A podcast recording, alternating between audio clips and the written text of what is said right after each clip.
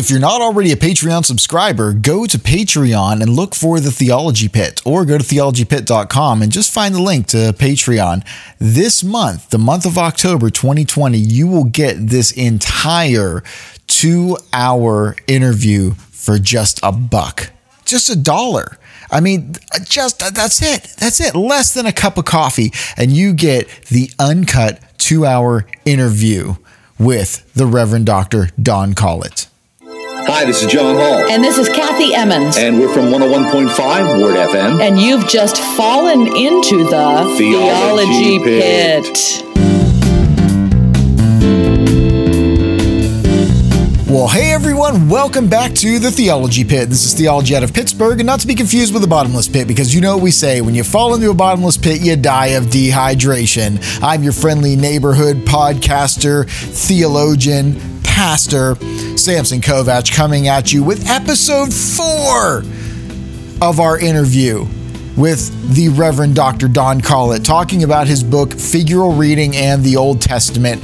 Again, head on over to Patreon. You can do that and you can listen to this completely uncut. Not only that, but I know it's just a dollar for this, but if you spend a little bit more, you can hear the other interviews that I've done in their entirety and just listen to them straight through. And I have other ones that are going to be coming up also, and they will be up as soon as I possibly can get them up. So this is a great time to be alive, and why not? Now, here we're going to continue with the Reverend Dr. Don Collett.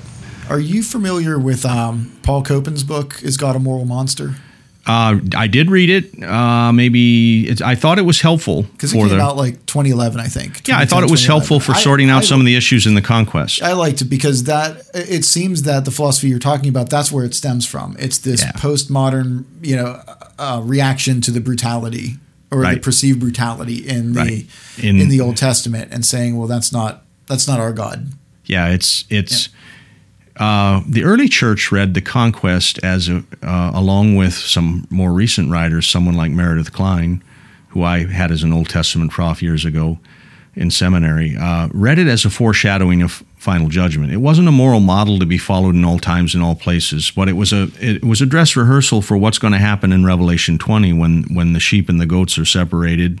Believer is no longer allowed to exist alongside unbeliever Yeah, but uh, this so they never took it as you know now you go and do likewise it was a way of a figural way of pulling back the curtain on final judgment. Mm-hmm. And it's not the only one in the old testament. There's sodom and gomorrah. There's you know a number that's just the conquest is tr- they try to understand it in the categories of modern genocide Yeah. and read that back into what's happening. I think Copan's book was helpful in showing why that's that doesn't do justice to what's going on. I also read a very helpful uh, Lawson Stone, who used to teach at Asbury, but he talks. Uh, he's got a, a discussion of Joshua one through twelve, where he shows uh, the the various places in the book of Joshua where um, it's it, you know there's uh, the responses when when the nations gather for war or when they make terms of peace. And you know that, that it isn't just judgment willy nilly that happens, uh, but you know it's it's not an issue I came here to talk about. It, it's, but you know the Old Testament's a book of war and nationalism. Let's do some repair work on it. There's a ripple effect that set in, Yeah. and that ripple effect continues until you're outside both testaments yeah, if Christ is the final revelation of God, and I believe he is, then there needs to be a canonical correlate to that. Of, of he's there needs to be a final witness to the final revelation, and that is the twofold canon of Scripture.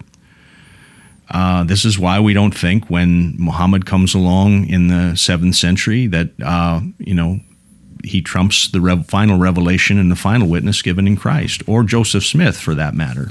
Have you ever read the Quran?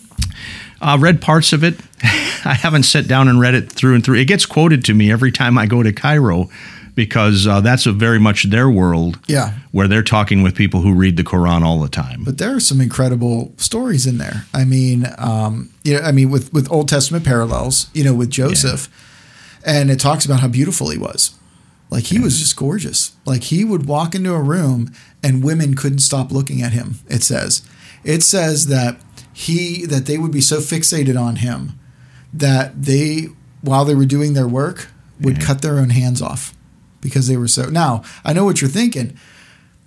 The miraculous thing isn't cutting off the first hand, Yeah. it's cutting off that second hand. and that's why the Quran is so inspired because Yeah. uh, it, it- this is this is very strange. Uh, well, I mean, it would make sense that you know if Potiphar's Potiphar's wife is trying to get Joseph, maybe this is sort of an embellishment and a continuation of that theme. Uh, yeah, the Quran. and he would have totally went for her if she had hands. Yeah. but she didn't. Yeah. Maybe that's how God could solve the problem of a lot of people is just remove their hands. Yeah. Well, it didn't didn't work for Anakin Skywalker. Yeah. it's uh That's a Star Wars joke. yeah. I Okay. I you know, it's good in this in this podcast you have to really be on your toes because this is wide ranging. You could go from one corner of the universe to another in a couple of sentences and you better be have your seatbelt on and be ready to respond. Oh, we could we go back a long, long time ago to a galaxy far, far away if you're not careful. I, I didn't think the discussion would be that wide ranging. You know, I thought we would stick with a couple of rather low flying issues. Oh, okay. Well, let's stay with the low flying. I, I don't know what those would be. You know, I'm, the, my low flying issues are big issues for other people. Yeah. Well, no, that's that's. I mean, it's it, it really it's it's weird. Like I read your book, and the first thing I said is, okay, this isn't a book for the layman. Like, No, no, like it's, no, you know, I didn't. I wasn't writing for. and, and I and I figured that, but I'm like I'm like okay, so the target audience is people with a seminary education, mostly Yeah. pastors, you know, and and that, and I'm like okay, so the ones that are working hard to properly interpret scripture for their sermons, and he's just trying to mess all that up. yeah, And so, uh, and so I, so I immediately got what the book was about. Like I said, okay, he's just a troublemaker. That's just trying. To, I you know I, I thought there was a uh, you know the quadriga could be understood as a preaching model. I don't think that that you know was perhaps in the foreground when they were working it out. But you know you could you know one way to preach a great sermon is you know what what does this scripture teach me about God? yeah, yeah, the allegorical sense. What does it teach me about what I should do? And what does it teach me about what I should hope for? yeah, All rooted in the words of Scripture or the literal sense. Uh, and, and seeing that Scripture, uh, these aren't add ons to Scripture, but they're part of the, as I put it in the book, the theological landscape that the Word operates in. You know, so you could you could use it as a homiletical model. yeah, yeah. and it, it parallels a, um, if you want to use the word sanctification, like a, a, a lifestyle with the um, orthodoxy, orthocardia, and uh, orthopraxis. Yeah. I, and so in, in just in the way that you're understanding things the way that you're in uh, holding them close to yourself and the way that you are expressing it outwards towards others so um, yeah it would be like uh, that interpretive and and again this is the um, reciprocation here. It's we're looking at these same models just in in many different layers in, yeah, in yeah, our I wasn't aware that Edwards had that sort of model. I do you know the the uh, um, Trinity understanding of Edwards? No, I've I've the only thing that I had ever read on Edwards many years ago was his work on the freedom of the will, and that was what you know naturally we were most interested in. Yeah, it was. I mean, it's it was that's a good read. Like I, I I appreciate it. Um, when I was at uh, Trinity, I studied closely with uh, Dr. Lou Mitchell. I don't know if you got to meet Lou or talk with him at all. No, I didn't. Um, he got his uh, PhD from Harvard in Jonathan Edwards, uh, specifically on Edwards' understanding of the beauty of God. And he asked me because I needed an elective, and he said, um, could, "Would you like to take a class on Edwards? I've never taught one. I'd like to design one." And I said, "Sure. Yeah, studying Jonathan Edwards from an Edwards scholar, like that's why not? Let's see that." So I've read a lot of Edwards. I have a lot of uh, background with him. But one of the things that really struck me so the way he explains the Trinity is God has a perfect idea of himself. You know, we all have an idea of who we think we are and, and what that is, but God has a perfect idea of himself. And that perfect idea of himself is reality, which is the Son. And the Son is the perfect idea. And he loves himself. He loves the perfect idea of himself. And the Son also loves the Father in the same way because he understands that he is the perfect idea of God. He is the the, the perfection. And within that reciprocation of that love and admiration is not a um, an abstract third thing, but it is the Holy Spirit Himself.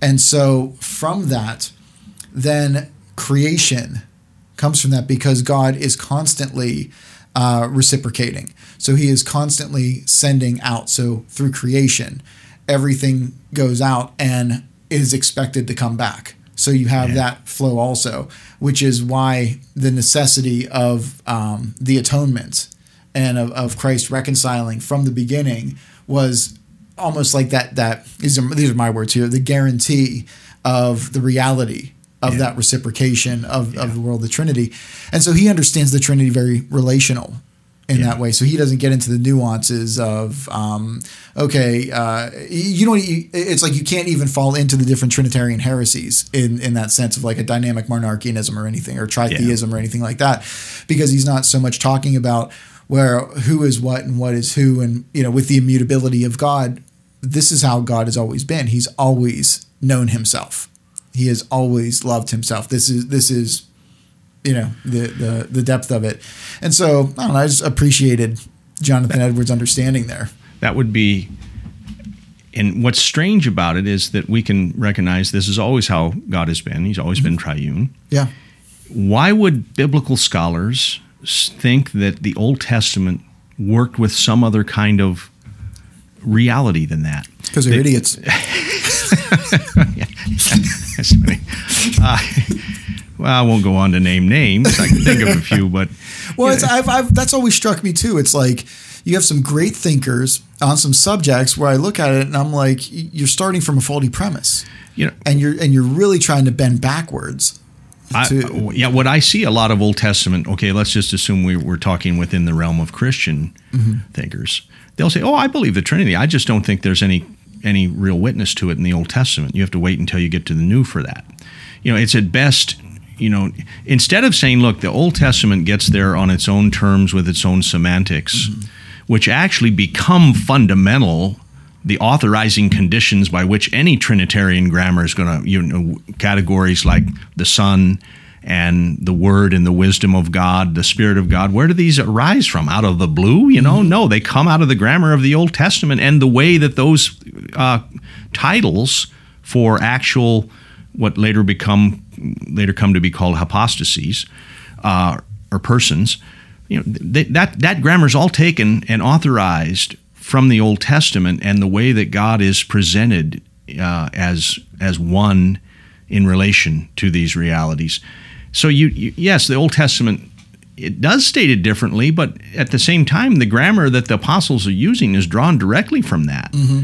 well and like um genesis the first three verses i see the trinity there Yeah, I I I, mean, I, follow the uh, early church and the Reformation. it, it's, it's like you have you know god as we would say god the father there and then you have the spirit Yeah. and the word within creation yeah, they're they're you know as as I think I was looking at Mike Horton's uh, Christian dogmatic not long ago, where he was talking about the reason why they attributed personhood to the spirit rather than translating it as wind is because impersonal forces don't hover. You know, the, the but the important thing about you know there there always be there were disagreements about is the is who is God? Is this the full Godhead, and then the Word and the Spirit are, are understood in relation, or is this implicitly God the Father? Uh, Calvin wrestled with that a little bit in his commentary. The point is, they didn't just go to Genesis 1:26 and say, "Let us make God in our own image." That's that's triune, and then then someone comes forward and says, "Oh, that's just a plural of majesty." How silly for you not to see that. No, they're understanding the us in terms of a semantics that's already been set up in one through three.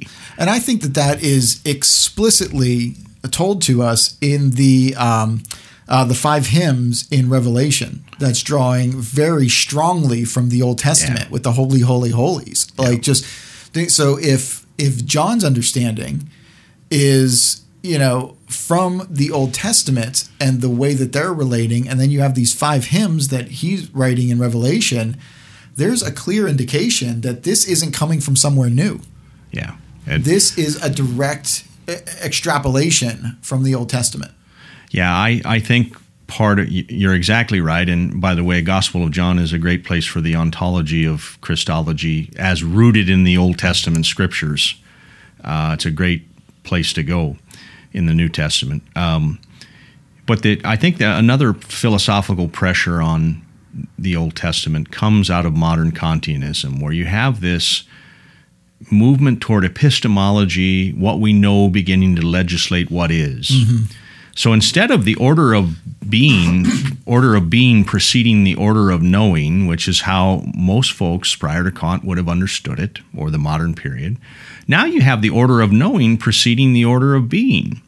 So you get somebody who says, Oh, I see there that God's presented in relation to word and spirit, but they couldn't have fully seen everything that you can see and say the Nicene Creed, and therefore that the reality of the Trinity is not there until you can later fully see. You see that lurking in the background is the idea that what we know legislates what is. Yeah, but they wouldn't have seen that without Tertullian. So if he Yeah. was just born earlier, But I want to keep the witness to the triune God and Christ rooted in the inspired words that the Holy Spirit gave to the writers, not what's in the consciousness or, or noetic grasp Yeah. of people. yeah.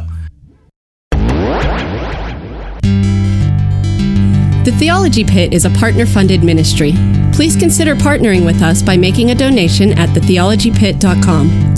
Just scroll to the bottom of the page, hit the donate button, and make a contribution to the best Theology Pit podcast on the internet. Now, let's get back to the show. But it's a big problem. You know, every time it's like, well, they couldn't have seen it. And I said, well, what's your point? Um, you know, they're, God's using them to disclose himself. There's plenty they don't see. Yeah. The, the point is, what, what do the words declare? And all that, but what don't we see? Yeah. We don't even know what we don't see. Yeah, well, of course, we always yet- put ourselves out. Well, we're the generation that gets it. Yeah, Yeah, yeah. we you, figured it out. You're, you know, this is. I'm told this is not the days of the judges, and so we've got a better hope. So we we've got these bulletproof vests on. We're out of the reach of a bullet, and there's no chance that the book of Judges would explain our day. I look at the book of Judges and I say, this is exactly where we're living. Hey, kid, Samson's a jerk then. He's a jerk now. it's funny. Uh, in any case, I uh, I think you know uh, the book was just an attempt to try and say to I, I realize that in the evangelical world, a lot of the discourse that's in there is going to seem strange because mm-hmm. there's not much understanding of what the early church was doing with literal and figural sense. Yeah.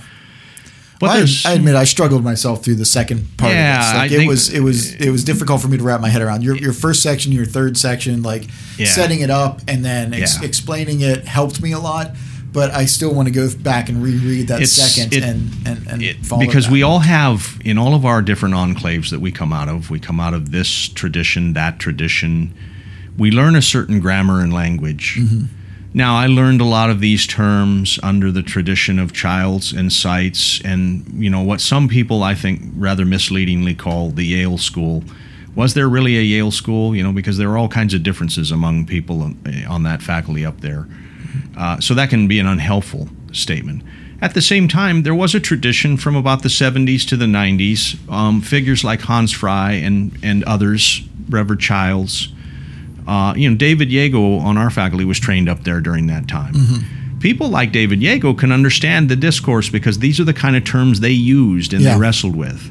In evangelicalism, they're saying things like progressive revelation and covenant is the Yeah. master category that does all the work, you know, and so uh, it's almost to the point of there was a professor at Calvin named John Stek that wrote an article I, I you know thought was somewhat helpful. Even I might have had a few caveats, but it, you know covenant overload.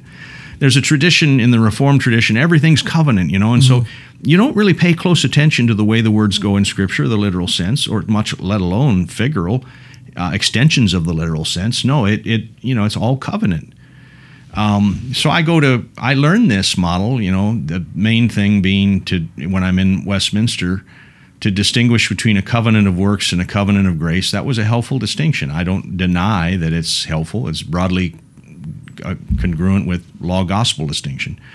That said, you know, I go to Hosea, and all I could say about Hosea was he, you know, he's preaching a covenant lawsuit and turning people to the promise of Abraham. But you know, everything else that was going on in Hosea slipped through the grid. yeah.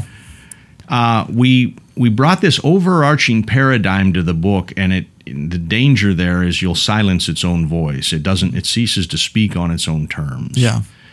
And so when I started to wrestle with the canonical tradition, I started realizing there there is a way to sort of, uh, oddly enough, some of these modern con- canonical concerns about the formation of Scripture that Childs was wrestling with do link up with the theological instincts of the early church and the Reformation. So I was trying to get what I'd call a more Catholic hermeneutic in the sense of what the ch- what the church's grammar has been all down through time. You know, not Roman Catholic per se, which I take as one instantiation of Yeah. the Catholic tradition, but my Roman Catholic friends will see it different. That's all right. Uh, I just feel somehow we need a we need another grammar to talk about these things. Progressive revelation isn't helpful. Um, you know, you can you, you they say, well, I don't mean I don't I don't use that term to mean the problematic things you mean. Yeah, but the you you've got to qualify the thing for so many Were they saying progressive revelation as the unfolding of Scripture itself, or are they using it more in the term of progressive understanding from the close? They're not the evolutionists, you know, that would say we're progressing from a, a, a god of war and nationalism who's a, a No, no. I mean. I mean that you know Yeah. the, the way that Scripture was written out, like that was a progression, and that's a progressive revelation. But from the close of the canon to today, we have a progressive understanding that's Yeah, now taking place. pro- so, are you think? So, when you're saying, um, you know, progressive revelation, are you including the understanding portion of it when you when you're using those Oh, sure. You, people come to understand. You can see more standing where Matthew stands than say where Hosea stands. Mm-hmm. So if you mean, uh, you know, that to me though, the Christological witness doesn't depend on human understanding in the first instance. It depends on the witness God has given in Scripture. yeah. because scripture biblical writers always speak more than they know and that's because what they say is embedded in a providential ordering of things ordered by the word and the word made flesh which are one Yeah. so i just don't like the term progressive because what it inevitably does is really say that everything's progressing to the New Testament. You know, it's, it's like a detective novel, which is another one of their favorite illustrations. All the important clues are at the end, meaning the New Testament. Wasn't that just the teleological sense? Yeah, yeah, right. And it, and it detaches from Christ as arche, mm-hmm. who's present from the outset of creation as the one in and through whom God utters the world into existence and structures it. So would it be better to understand the the covenantal aspect as the covenant between God and Himself, rather than the covenant between us? I mean, we have a big problem with individualism, but even um, corporatism. Yeah, the covenant, you know, I mean, if you meant the in, internal covenant God had with himself, which they call the Pactum Salutis, I, I wouldn't object to that too much. Well, which was uh, physically expressed through the covenant with Israel and Yeah. and with Christ. Yeah, and and and and then the promise to crush the head of the serpent. Mm-hmm. Um, yeah, I saw that Mel Gibson movie. I, I, I would rather, uh, you know, in covenant begins to appear as a concept, you know, a term, but eat uh, when you get down to Noah. Um, I know, you know, a lot of people would say, well, yeah, covenant's not expressed in Genesis two and three, but the you know the concept is there, although the term is not there, because you have curses coming down on Adam and the ground for his disobedience, which is understood in a covenantal economy. You want to say Genesis three, two and three is covenantal? I I won't quibble too much, but you do have to ask yourself why doesn't Genesis use the term uh, until you get to um, Genesis 6. Now, you know, I think John Murray tried to do justice to this and say, well, we, we have to say it's not a covenant, it's an Edenic administration. Uh, I'm not sure I agree with uh, John Murray on some other issues that Meredith Kline criticized him on. I thought Kline's criticisms were cogent. But one thing I do think Murray was right on is, you know, he's trying to be faithful to the scripture. We Yeah. don't have covenant here. But isn't any- but isn't Revelation simply a revealing of what's already there? So with a covenant relationship, it's just because it's revealed as being there, that doesn't mean that at that moment it was created. Yeah, it's revealed, especially in the economy of God. I'm I'm going more in a Jewish direction more and more these days, and saying Mm-hmm. yes, covenant comes along, but there's something that's prior to covenant. Obviously, it's Yeah, God, yes, but there's but even I don't want to go quite that far back. The Torah, Mm-hmm. you know, in in the day you eat of it, you'll surely die. God reveals His Torah. Yeah. And the Jewish tradition even says it's it's in beginning. They don't interpret that as Christologically. In beginning, God created heavens and earth. Uh, the Christian tradition, which John follows in John 1 1, en arche is read Christologically. Christ is the beginning through whom God created Yes. the world. Yeah. So it's referring to personal agency there within the Godhead. The, the Jewish re- reading is very close. The only dis- disagreement is the agency is the Torah. And interestingly, Torah is used interchangeably with the Word of God in the Yeah. Old Testament. So it's very close. Yeah. The Torah is the word through whom he uttered, because even though the Torah hadn't yet been written down, it's theologically prior to creation because it's rooted in God's character. yeah. So I, I'm saying before covenant, there's something called Torah, Yeah. and in Joel Scandrett's class, um, God the Father, when I was there, this this topic sort of came up a little bit, and we Yeah. talked about Trinitarian Jews and how they would hold to uh, God, His Spirit, and Torah. Yeah, That all of those Torah being exist. interchangeable with word. Yes. Yeah. Yeah. And and um and, and that reality, His law, you know, the, the that is reality. yeah there there's torah is that also known in proverbs 8.30 as that master architect through whom god formed the world Yeah. there, it's very close to the christian tradition on that the disagreement is on who is christ is christ the living torah and the torah the essence of torah or or should we look for someone else Which is why he um, is always faithful and cannot deny himself. Yeah. Because if he is the Torah, then that is the faith of Christ. He is the faith itself, and he can't deny himself. Yeah, I, I, I want to say that God relates to creation through Torah, and then in in the first instance, and then covenant becomes uh, something that that operates within Torah rather than prior to it. Or it's what's revealed through yeah, Torah. Yeah, through to- Torah. Yeah. that'd be a good way to Yeah. put it. Because I'm not denying that covenant's a very important concept, but what I get uneasy with is it, it then becomes everything is covenant. You know, there's and Torah is sort of like subordinated to covenant instead of the other way around. But you know that would be. I'm sure my reform friends wouldn't like this. Well, the, the, but the Torah tells of the covenants. That's what. Yeah, it does. And I mean, but it but it's prior to covenant. yeah, Um, exactly. Necessarily, it, would have to be. The, the Jewish tradition reads bereshit as Torah. That's the agency that through whom God, even though the Torah wasn't yet written down, because Torah expresses God's character as righteous, just, and wise. It it is the the uh, agency through whom He brought creation into being. Uh, you know what Moses does later is just write down the disclosure of God's character as Torah that was already there Yeah. in the in the beginning of creation. it's uh, whenever I um, teach my students about uh, the New Testament in particular, um, I always say to them, Christianity does not come from the New Testament. The New Testament came out of Christianity. The Yeah. New Testament is the record of the the start of the church, the Christian church. What happened there? It was already in place. Yeah. You don't need a New Testament to have Christianity. And it seems like this is saying the same thing. You don't need the written Torah for Torah to be. Yeah, it it it does it it now it now is the witness to what was orally there from the beginning.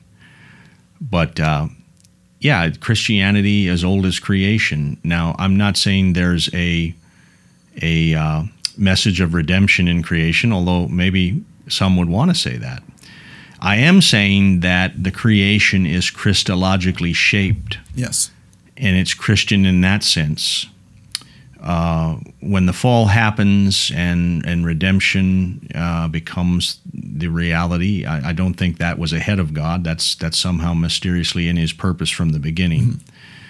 Um, but you know that Christianity is is old as creation. The reason I struggle with saying that is because the deists took that and understood this to mean that there was a gospel in the stars and that you know that it was accessible to everybody and it was something that you didn't need the proclamation of the gospel to mm-hmm. understand that's christianity under the figure of redemption Yeah. Um, well, I mean, this just kind of popped into my head here when you said that, but with the reciprocative aspect of it, the fall as necessary for the ability of something to go out in order Yeah. for it to return. Yeah. I I think that we just have to give up our neat ways of dividing up time Yeah.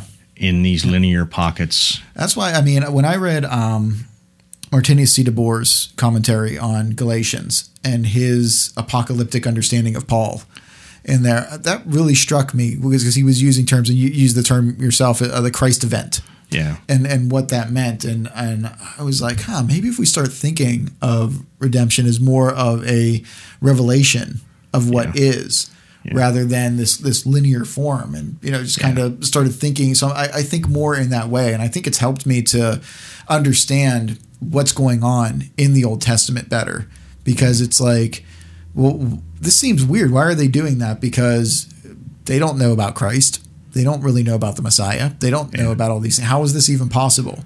And unless I want to go, um, I mean, being a dispensationalist can help you in in certain areas, but I think that the um, the tragedy of it throws Yeah. so much away.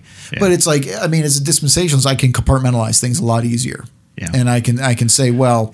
God worked this way and this this way and that you know and peculiar however. to this it's peculiar to this age you know it, it struck me as you were talking there's an interesting place in Origen on the the pascha the passover where he says that the old testament passover coming out of the exodus was not really talking about the historical passover that comes in christ it shares in that but it, it's really speaking of a celestial passover that's already present before christ comes as in the incarnate one and celebrates the Passover by his death. Mm-hmm. So he wouldn't separate the two, but he would say that primarily what the Old Testament Passover speaks of is the celestial Passover. And through that celestial Passover looks forward to Christ coming in the flesh to uh, consummate in time. Yeah, well, that sounds like Hebrews, though. That sounds Yeah. like the, the Yeah. book of Hebrews, and it sounds like the um, uh, Jewish prayer book for Yom Kippur. Yeah. That that's what they're. So he he wants to he he wants to stress that there's a vertical reality the Passover participates in even before Christ is incarnate. I think that really troubles a lot of people. Well, and again, this is where I default back to Torrance and, and even um, even stuff that I've read from like uh, William Lane Craig and his you know, talking Yeah. about time and our understanding of it. And it's like if we're not if we don't relate to time properly, if sin has truly affected everything in our life, you know, and, and I hold to the noetic effect of the fall also, Right. that it, it's just completely distorted our understanding. Why is time and space Yeah. not you know a part of that? And if it is, then the reality of what we're giving of uh, given in Scripture of from the foundation of the world, the eternality of the you know reciprocation Yep. back. This it is. We just haven't experienced it yet. And just because we haven't experienced it doesn't mean it's not so. Hence, the Torah existing before it was written. Right. Right, because it's rooted in God's eternal character. Exactly. So, yes, I, I think that I I've shifted. Um, that's my way of trying to going back to the covenant debate. You know, was there a covenant in Genesis two and three? The term doesn't appear. Well, the, you, you could argue, as tra- covenant theologians traditionally have, that the substance of the term is there, even though the term isn't. You know, they walks like a duck, quacks like a duck. What is it? It's a duck. Of- you could also say that something else might be going on. What is there is is the disclosure of of the Torah. In the day you eat of it, you'll surely die. The flip side being, if if you obey, you'll live. And that the Torah, in some sense, precedes covenant. Or you could put it the way you did that the covenant flows out of Torah. I think that's really what the meaning of no but eat in Genesis 2 and 3 is. Uh, in fact, Torah even goes back further from Genesis 2:17 to as the as the you know to the uh, bereshit of Genesis 1 1. Now, I understand that Torah Christologically as the Christological Word Himself, Christ Himself, uh, the eternal person of the Son. But you know, it, it, strikes me that it may not be just incidental. You know, that uh, certainly the the writers of Genesis, whether it was Moses or anyone else, depending on what your views are, they they could have used the term covenant there in Genesis three. They know it. We know that they know it because they use it everywhere else throughout Genesis. Why not in Genesis three? Well, let's look at the concept of angelic beings. When did they come into existence? Were they there in Genesis one and two? are they mentioned or do they not exist until there is a mentioning of them yeah, later? True. Yeah. It's like, well, no, just because you know the absence of evidence is not the evidence of absence. Sure. Is is the is there an an, an is there an ordering of things in Genesis one through three that's significant, such that you know, the absence of the term covenant is meant to say something about the relation of Torah and its priority to covenant. Not that you can detach covenant from Torah, I wouldn't mm-hmm. argue that. But it just seemed to me significant from the way the words go mm-hmm. in the scripture that covenant's not disclosed as a term there. That's it's uh, it, it, even if it's present, it's still this text is still teaching us something about the priority of Torah, is what I would say. Yeah, I don't have any reason to deny that it's present. yeah, yeah. but is that the only point that's being, you know, it, does it does it suffice to just show that the substance is there, the concept is there, but not the term? So we're, you know, we're not worried about it. Is there anything else being taught? Yeah, is what I'm trying to say. Yeah. And and that's why um, for Joel, I, I wrote a paper on um, the uh, days of creation in in Genesis one and and understanding it and saying is it saying is this telling us about creation or about the creator?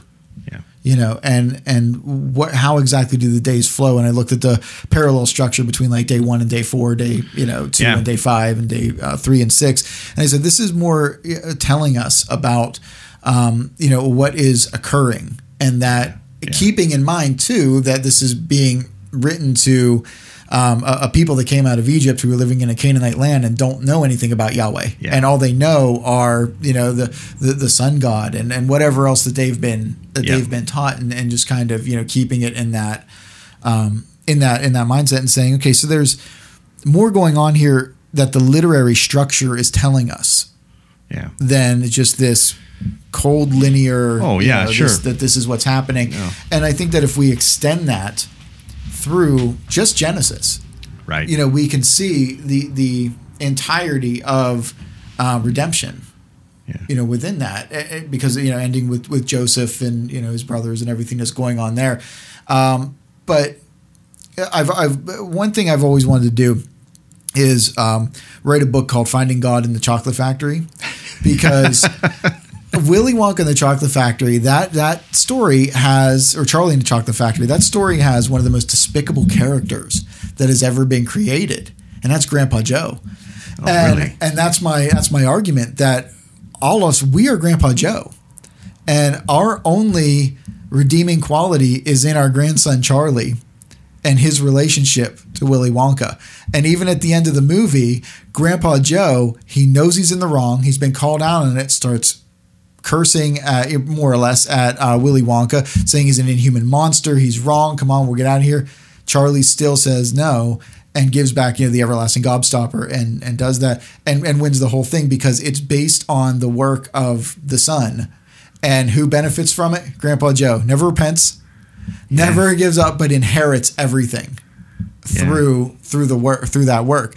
And and I, I'm looking at this saying, man, when you look at, I, I, know we like to read scripture and always find ourselves as the hero in it, but right. like a lot of times we're, I mean, we're Gomer. We're that yeah. dastardly, you know, that uh, unfaithful prostitute that keeps, you know, going out and, and, and doing these things. And our only redemption is through, you know, the, yeah. the son and his relationship too. And I also make the argument that um, uh, Mr. Wonka orchestrated everything to get Charlie there like had um, uh, the uh, candy um, store owner make sure that he particularly got the last golden ticket that it yeah. was this poor child i mean it's it's just there's so many parallels in there that i'm like this is i, I think that this is a good way to understand um, the, the the gospel message that translates through all of Scripture. I think that every book that we have in Special Revelation just screams the uh, uh, the gospel. Yeah, that, and this is also a, a, uh, a the power of figural reading. If the Bible, Bible is ordered figurally to disclose Christ, then it it positions our world and explains our world. So that it explains in a in a strange way that the the way what is going on in Charlie and the Chocolate Factory, Yep. rather than the other way around. That that world explains the Bible. Yeah, No, the, the. Bible positions it, and it explains not only the world of history that the patriarchs live in, and then later the apostles, and it also extends to the the world. It orders the world that we're living in now, which is why it has power to explain these kind of redemptive motifs in movies. Mm-hmm. Mine would not be Charlie in the Chocolate Factory. It would be more like the biblical theology of westerns.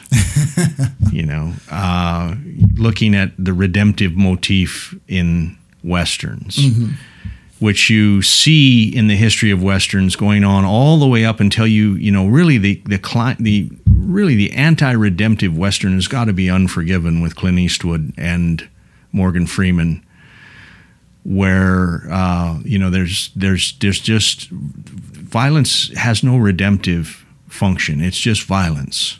Well, even the good, the bad, and the ugly is speculative. Yeah, that's true. Yeah, that's that. That would be that would be another one. Uh, it well, this is One of my favorite the three-hour-long Sergio Leone's. You know, it's interesting that Unforgiven is d- dedicated to Sergio Leone because Clint Eastwood sees this as continuing the genre that he learned from Yeah, yeah. Sergio Leone. Uh, yeah, that you know. So there's that scene where they say he says, I, I don't deserve, you know, it's like the futility curses from Deuteronomy. I don't deserve this. I was mm. building a house. You're. Yeah. thinking back there in Deuteronomy, it says, You'll build a house and you won't live in it. This is judgment. Yeah. He says, I don't deserve it. And Eastwood says, Deserves got nothing to do with it. it's just, uh, But I think Eastwood's uh, redeemed himself in later years. yeah, that, at, like, yeah, that's sort of, Gran Torino. yeah, that's I true. mean, Gran, he- Gran Torino was a great movie. you know, yeah. him laying down his life in order to. I mean, it, there's there's a lot. But the Old Testament sets up a lot of this.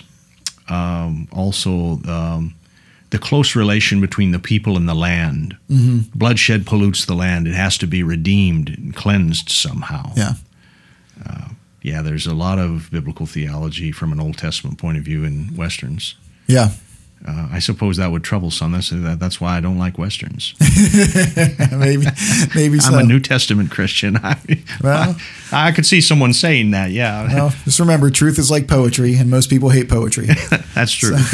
yeah. Hey, Don, thank you Yeah. so much for being here, being on the show, and everything. And I highly recommend the figural reading and the Old Testament theology and practice. There, uh, links, of course, will be in the show notes and everything for people to. Great. Thank you for having me here. I'm, I'm glad somebody's at least interested in the book. So you're like, finally, one person read it. yes, one of my students did read it. Oh, that's wonderful. But uh, I hope to have you on again sometime, and maybe we'll talk about some some other things. Maybe Sure. get on the topic of the woke church. Oh, wow. Like that. Yeah, that would be interesting. I know some other pastors that I've, I've talked with have wanted to have a conversation on the air about that. About that. There. Well, there needs to be another point of view, that's for sure. Yeah, definitely. Yeah. But cool. Thank you much. Yep. It. Thank you for having me here. Thank you for listening to the Theology Pit. Please take a moment to rate our podcast and leave a comment about what you like or what you don't like. Each rating and comment helps others discover this show. Don't forget to visit us at thetheologypit.com to make a donation. While on the website, we would appreciate it if you would share these podcasts with your friends and family on social media. Our Facebook page is also titled The Theology Pit. Stop over and give us a like. If you have any questions or topics you would like to hear discussed on the podcast, please write to Samson at thetheologypit.com. That's Samson, spelled S A M S O N, at thetheologypit.com. Now, here's a preview of next week's show.